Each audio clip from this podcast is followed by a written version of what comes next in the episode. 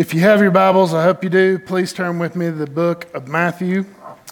We are going to be in Matthew chapter 8, and we're going to park in four verses, just five verses to start off with, and then we'll expound on it. But we'll be in Matthew chapter 8, verses 18 through 22. This time of year, I'm kind of perplexed about because I, I like the cold. And I know it's starting to warm up. And I don't like it. But there is one part of the season that I do love, is because it's about this time of year that we start to see all the hikers come through. And you know, I don't think we really take a hold of the opportunity that we have with all these hikers that come through our area. And I know all of you, if you drove through town, you've seen them. You've seen them in their backpacks. You've seen them going to the hotel because they've been on the trail for seven days and they need a better night rest. Well, last year I picked up one hiker, and me and him, he's an older gentleman. Me and him were talking. Yes, I pick up hikers, okay? Calm down, it's okay, because I know what most of them are what most of them are doing. But I picked him up and we were talking about, you know, just the whole experience of hiking the trail. And he was trying to complete a portion that he did not get to complete some years ago because he started up and started coming down. Well, he twisted his ankle right outside of North Carolina, and he's always wanted to go back and finish that last portion. So I was asking him, I said, Well, what's your biggest hurdle every morning? He said, The biggest hurdle every morning is it takes me about an hour of stretching just to get ready. And I thought, man, that's a little bit extreme. And then this year hits, and it takes me an hour worth of stretching just to get going in the morning. You know what I mean? I don't know about y'all, but the older I get, the more I realize that I need to stretch my body out before any strenuous activity, whether it's wiffle ball, playing with the boys, what have you. But what's really got to me is as I've got older, what used to be an easy thing has become a very strenuous activity, like putting on your socks. Used to, and I sit there and I watch my boys and I marvel because they'll go, they'll grab socks, and they're sitting there hopping on one foot, putting on a sock. I can't do that no more. I can't do that anymore at all. I have to sit down because when I put up one leg, bend down, pull my sock up, I pull myself off balance and I'm in the floor. So I have to sit down. Well, when I get bent over, I'm kind of like George Burns said, you know, you get to a point in age where you bend over to tie your shoes and you make sure there's nothing else that you've got to do down there before you come back up because it becomes extremely strenuous. Another thing that's become extraneous, extremely, extremely strenuous is just getting off of the floor. If I lay down on the floor, and I know I've seen some of y'all on the floor, and I know exactly y'all the same way. But if I get down on the floor, when I go to get up, I'm not sure if I'm actually up unless I've heard two to three things pop. You know what I mean? I've heard some of you get out of the pews and heard more pops than what takes for me to get out of the floor. But that all those pops, and it's just like, what is going on with this? And then I started looking at it, the importance of stretching daily. And I had no idea that stretching on a daily basis is an extremely important thing for you to do no matter your age because stretching increases your blood flow. I had no idea that just simply stretching increased your blood flow. But I also didn't know that the more that you stretch, the more your blood flows, the more your brain is able to retain. Because a lot of the problem with memory is blood flow to the brain. So, for those who can't remember your phone number, or I can't remember mine half the time, maybe try stretching. Not only that, but it improves your posture. The simple act of stretching helps you to sit up straight because let's just be honest, a lot of us can't sit up straight because it feels like there's a catch. But even beyond that, it boosts all brain and heart activity, again, because the blood flow increasing. But it also increases relaxation and gives you a better quality of sleep just by simply stretching. I had no idea. Not only that, it makes you more flexible. We all know that. It makes you more flexible. But one thing that I have really come to love about stretching over the last couple of weeks, because I'm trying to start getting back in shape and I have to start off with stretching, is stretching eliminates pain. You ever notice that? You can have a catch in your back, a twitch in your knee, or something, and if you stretch it out just right, get down in the floor, do sit ups, do leg lifts, whatever, when you get done, that pain's gone. I don't understand it. But our bodies daily need to be stretched. It's for our good. It's for a better whole, a better life in general. But not only do our bodies need to be stretched, our faith needs to be stretched as well. This scripture that we're about to get into, Matthew chapter 8, verses 18 through 22, is some scripture of Jesus talking to a bunch of individuals. And the thing that he's talking to them about is stretching their faith. You know, Peter, Paul, and James all warned us in the epistles about being cautious with a laxed faith or being cautious with a faith that only goes so far but doesn't go the full run. Like Paul to the Corinthians, he warned them, or the Thessalonians, he warned them about idleness in their faith. Let's just be real for a minute. All of us in our faith journey have got to a point to where we were strong, we were going good for a while, but there comes a point in time in our faith journey where it just seems, uh, you know what I mean? There's no excitement. Sometimes there's no joy. Sometimes just picking up the Bible and opening it up and reading it becomes a task. Sometimes you go to bed at night realizing that, you know, you haven't even took a few minutes to pray to God. Sometimes, sometimes things like that take place, especially when our faith becomes idle. Peter warned us against stability in our faith or our devotion to God. Our devotion to God is something that needs to be stretched on a daily basis. It's something that we need to continue in and work in and stretch it out so that just like with our body, our faith can grow as we grow. James warned us against doubt, which boils down to trust. Our trust in God is something that needs to be stretched again on a daily basis. Because when all these things grow lax, our idleness, our devotion, and our trust, when all these things grow lax, our faith grows lax as well. These are all areas in our faith where stretching is necessary to grow. And Jesus warns of the same thing in these scriptures. And if you have your Bible, follow along with me, just as we read these five verses. Now, when Jesus saw the crowd around him, he gave an order to depart to the other side of the sea. Then a scribe came and said to him, Teacher, I will follow you wherever you go. Jesus said to him, The foxes have holes and the birds of the air have nests, but the Son of Man has nowhere to lay his head.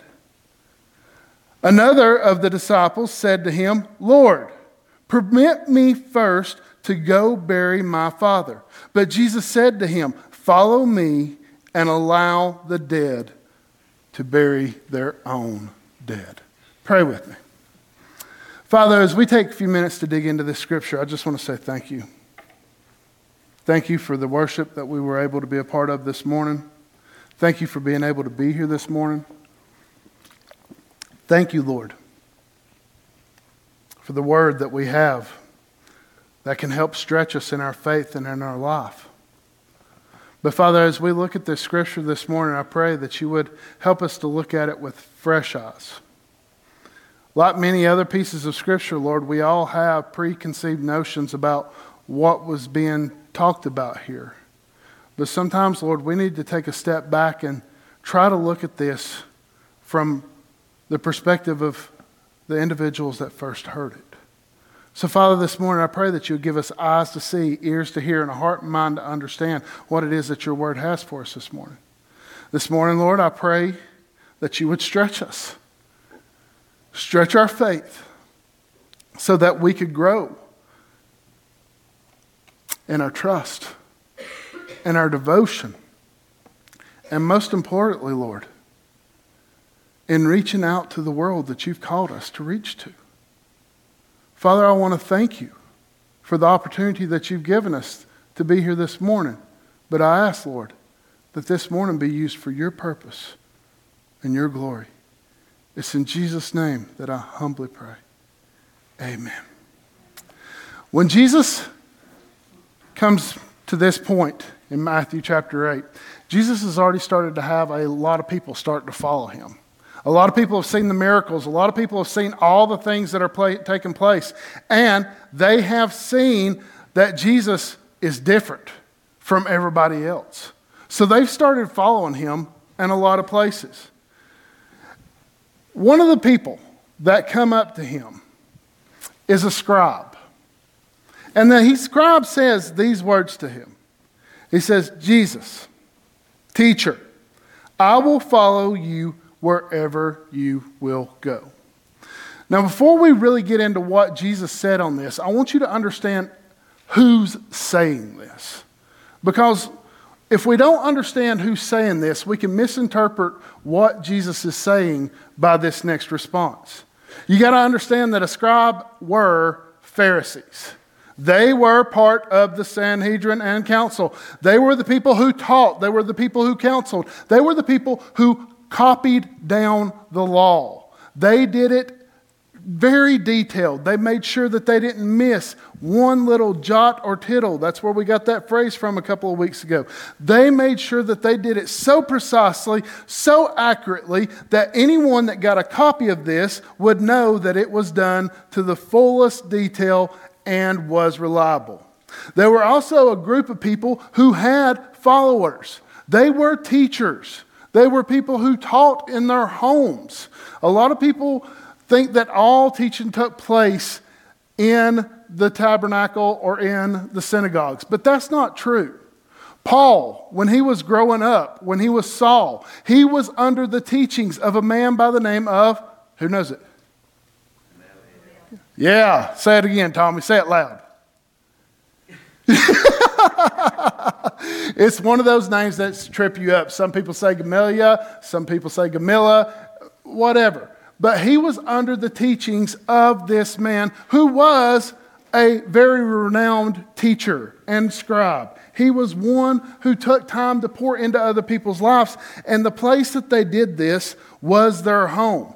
Like I said, their home was often used as their classrooms, their studies, and their offices. This is where they would retreat to go do their work. They would use their home as an instrument for expanding what they were trying to teach to others, but also their homes were a place of comfort for them. In the same way, our homes can be the same thing. Through the pandemic, a lot of us learned to use our home as an office. And I'm thankful that we don't do that no more because it made things very muddy about when the clock went on and when it went off.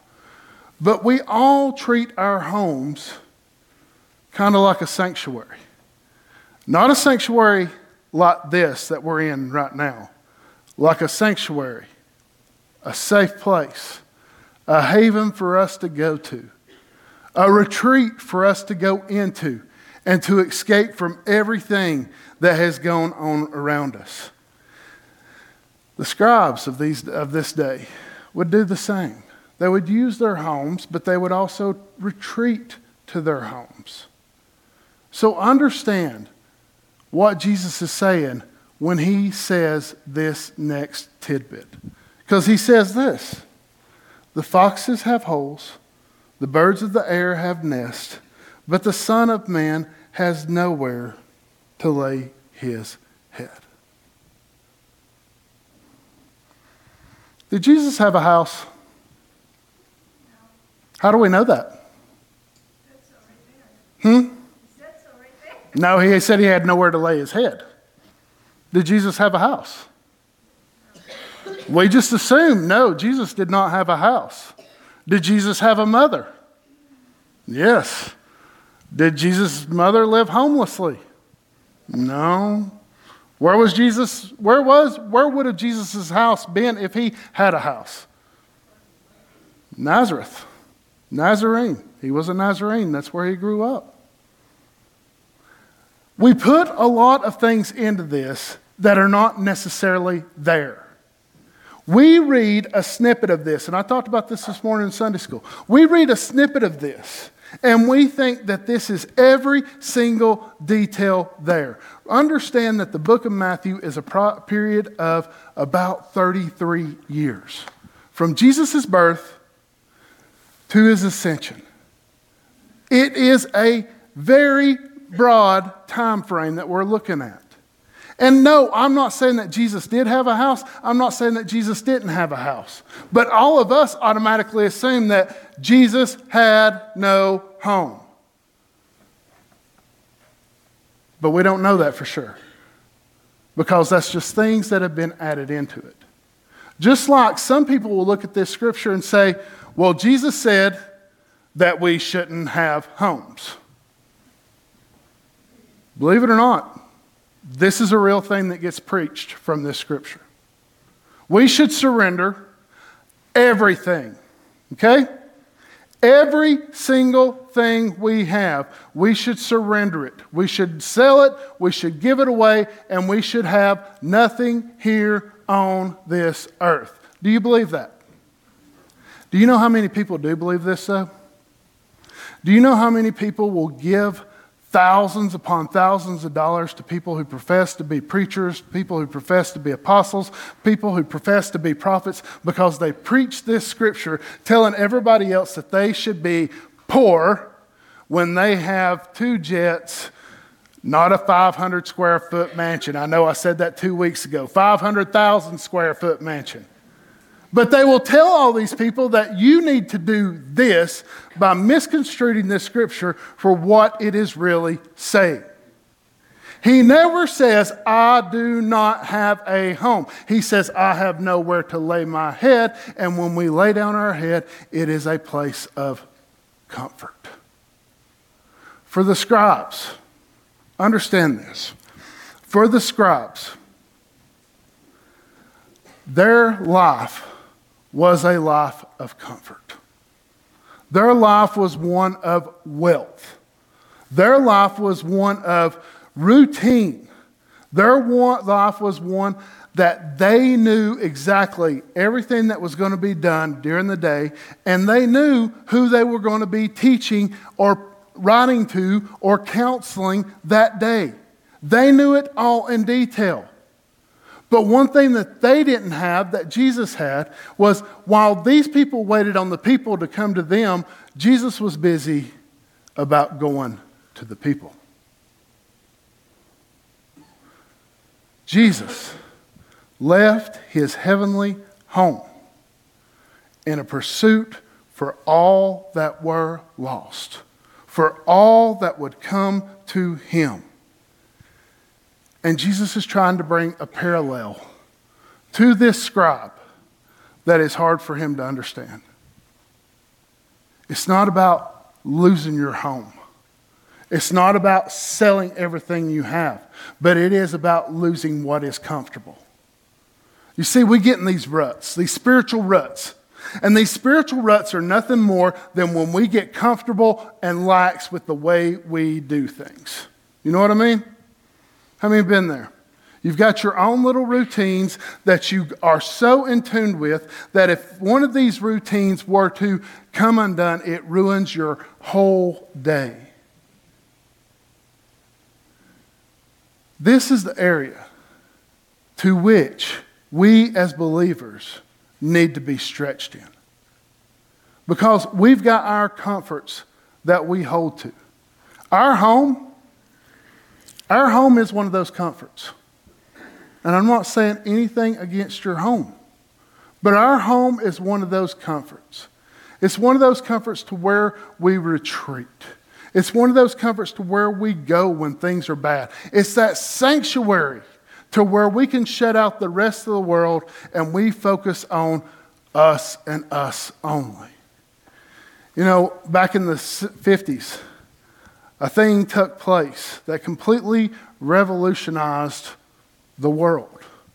That thing is something that most of us have, but it is something that further isolated us more than anything else in the world. You know what that is? Nope. The garage. The garage. The house for your car further isolated us more than anything else in the world. We all like to think it was the TV, but it wasn't. And I know some of you like, now how's that possible? So when my wife drives up to my house, she drives up, she pushes a button, she goes into the garage, and then she pushes, pushes a button again, shutting the door, completely isolating herself to anything that is out there. I don't have a side of the garage because my lawnmower's in there. But at the same time, when this happened, neighbors stopped knowing one another. When this happened, the opportunity for our homes to be an extension of the gospel really got cut down. Let's just be real for a second. How many of you can say that you know every one of your neighbors within a quarter mile radius? Raise your hand if you do. I want y'all to move up with me up next to the campground because I don't know everybody. There's a bunch of people down there. And it's funny because I went down to the campground this week and I was asking one of them, I said, Do you know everybody in here?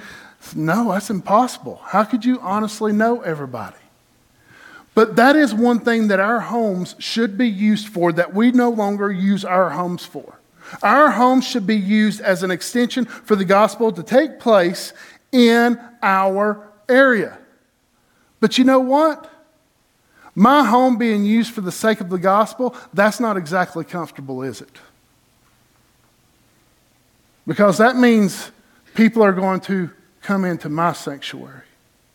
That means that people are going to come into my realm. And that means that all comfort that I have, the comfort of a hole that a fox has, or the comfort of a nest that a bird has, all of that comfort goes out the window. When we started doing small groups, I took my small group home.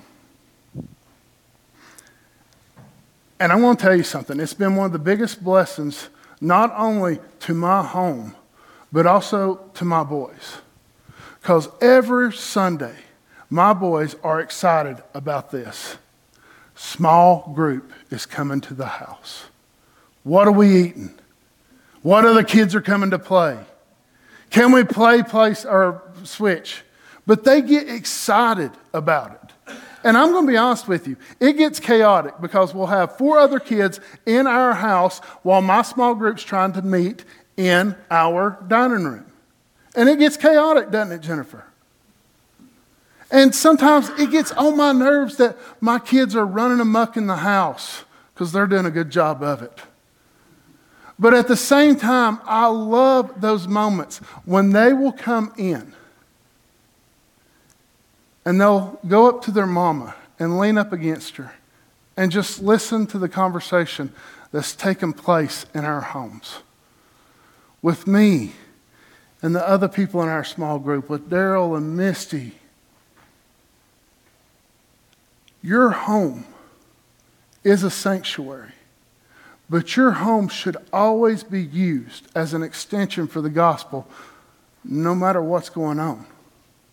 When you have people over, how are you using your home for an extension for the gospel? For your neighborhood, how are you using your home as an extension for the gospel? Because all this time, these scribes have been using their homes for an extension of the law, for what they knew.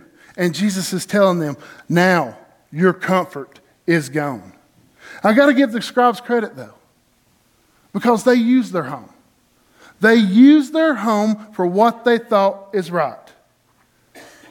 How are we using our homes? This is not about getting rid of your house because a poverty gospel is just as dangerous as a prosperity gospel. This is about how are you using what you have? And are you comfortable with what you have? Because if you're comfortable with it, there's a good chance that you're not being stretched by it. You know, if this was all about Peter, or if this was all about getting rid of your homes, look up here to verse 14 in the same section with me. Listen to what it says in verse 14. It says, When Jesus came into Peter's home. Okay, if this was about getting rid of your home, why didn't he say something to Peter first? Why didn't he go into Peter's home and say, You need to get rid of this? You need to get rid of every single bit of this. If you're going to follow me, you need to get rid of this. But that is not what was taking place.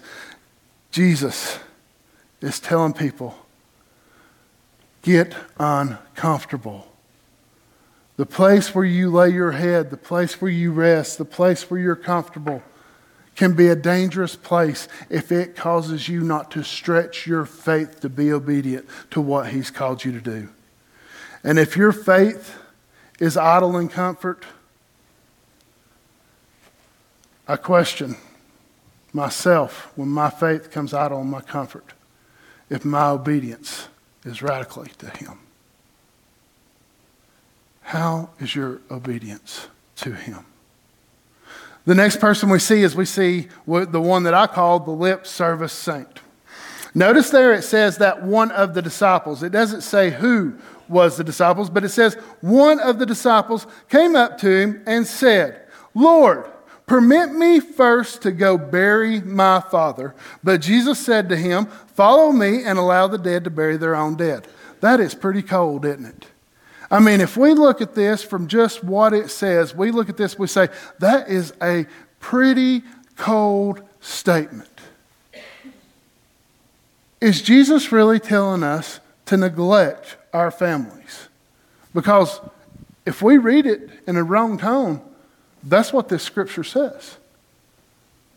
Is Jesus telling us to neglect our families?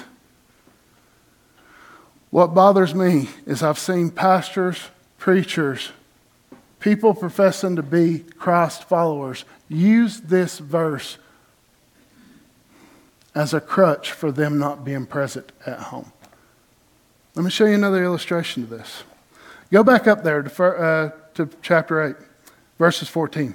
When Jesus came into Peter's home, he saw his mother in law lying sick in the bed with a fever. Have any of y'all ever wondered this question? Why is Peter's mother in law in his house? Anybody wondered that? Extended family. Extended family, but culturally wrong. Who was supposed, in cultural time, who was supposed to take care of the parents? The oldest what? Oldest son. The oldest son was supposed to take care of the parents. Matter of fact, the oldest son is the one that got most of the inheritance. About every bit of it went to the oldest son. The home, the real estate, the cattle, most of it went to the oldest son. Why? Because the oldest son was responsible to take care of his parents as they age. This was cultural context of this time.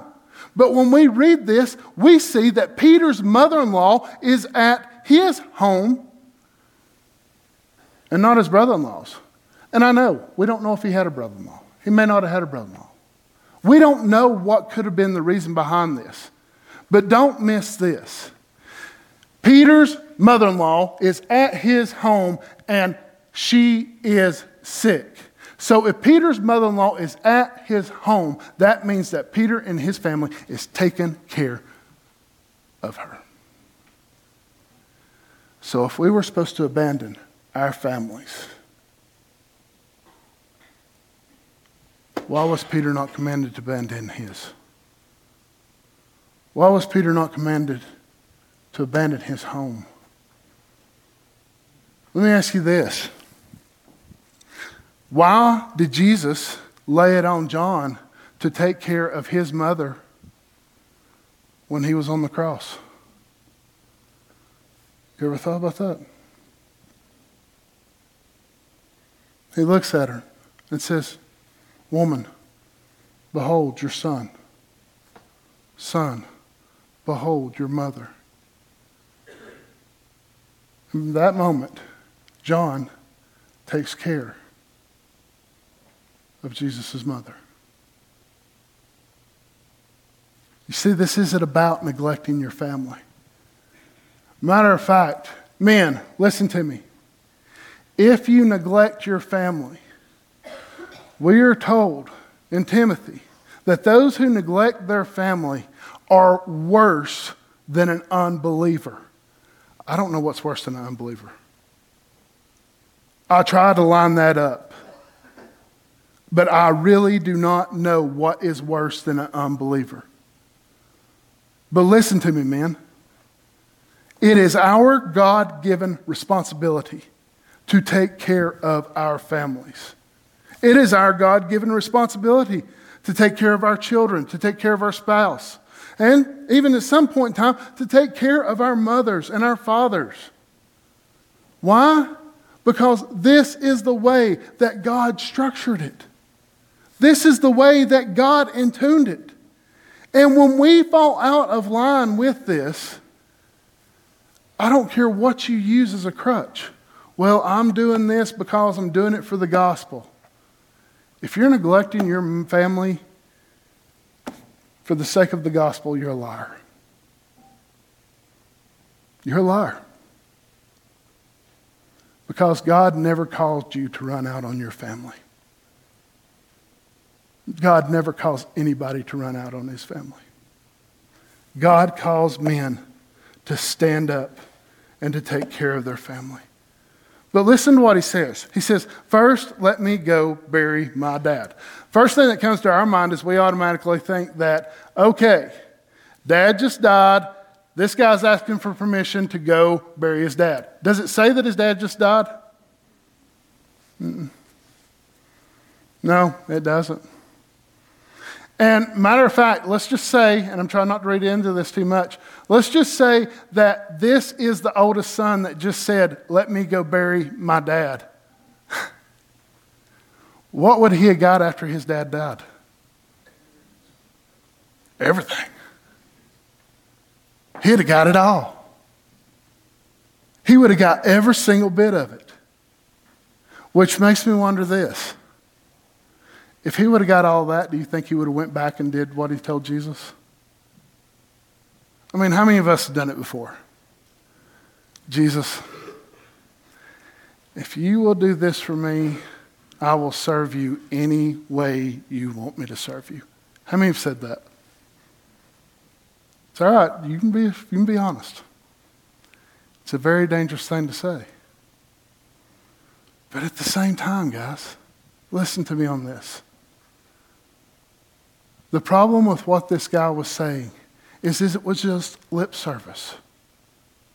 When we commit our lives to following Christ, we are committing us, ourselves, to die to ourselves and allow Christ to live in us.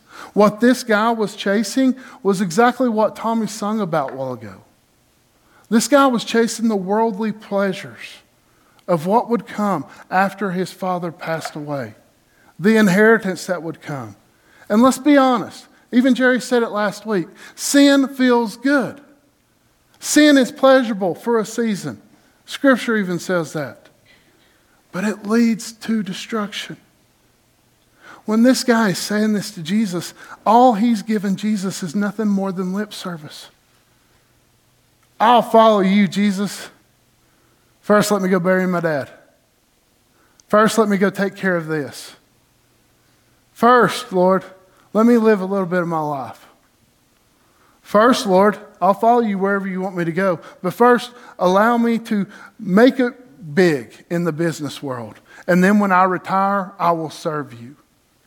Lord, I will follow you wherever you go, but first allow me to go to college. And once I get done with college, I will serve you wherever I go. You see, the list can go on and on and on. What Jesus is saying here is that a commitment to follow him has precedence over any other commitment. That's not saying you neglect your other commitments. It's just saying put it in line with what needs to happen. As we finish up, I want to read this.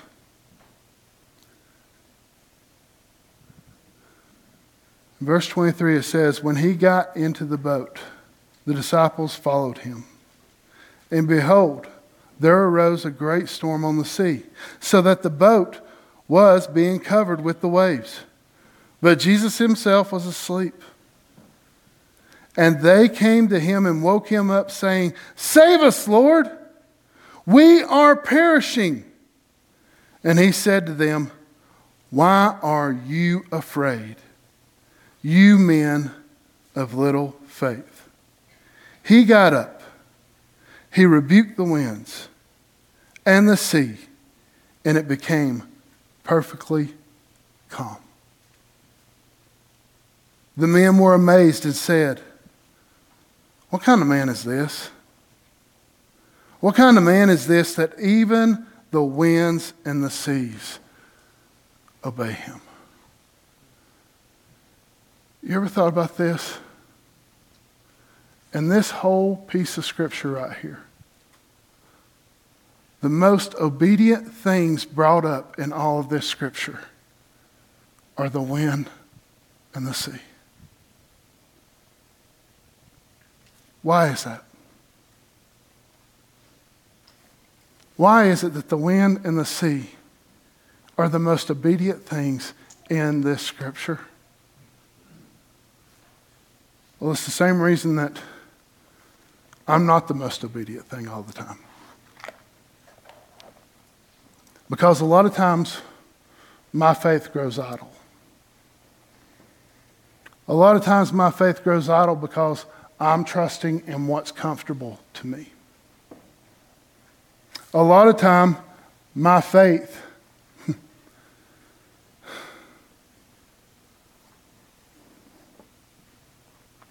a lot of time, my faith has an issue with trust.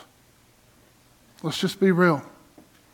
There's times where we always have these moments of God, I know you got this, but I don't think I can do this. But there's also those moments to where it's hard for us to be 100% obedient to Him because we know it's going to cost us something. We know that being 100% obedient to Christ can cost us our family. We know that being 100%, and I'm not talking about cost our family because we neglect them. I'm talking about family members shunning you because of what you profess. It can cost you your job nowadays. I never thought we'd live in a time that I've seen it today to where there are becoming more and more lawsuits being brought up because people being fired because of their faith. I never thought we'd see a time to where a bakery would be sued because they refused to make a cake. But we're here. And it's during these times when our faith is going to be challenged, we've got to ask ourselves this Are we going to be like the waves? Are we going to be like the sea? And are we going to be like the wind? Or are we going to be like the disciples, the gentleman who wanted to bury his father, and the scribe? Because while nature was obedient to God, the others were not. Let's pray. Father, this morning, this is a challenging scripture for me. It's a challenging scripture for all of us. And I just pray, God, that you would move in us in a way that can only be described as you. Father, on a daily basis, I need to be challenged, and I'm thankful for how you challenge me. But I also ask you, Lord, please, please, please Use us. Use us as your obedient instruments for the gospel to go out over all the world. Father, help our faith not to be idle. Help our devotion to be true. and help our, our trust to be strong. Because, Father, there are coming days when our faith will grow lax. Father, help us to be obedient to what you've called us. It's in your precious name I pray. Amen.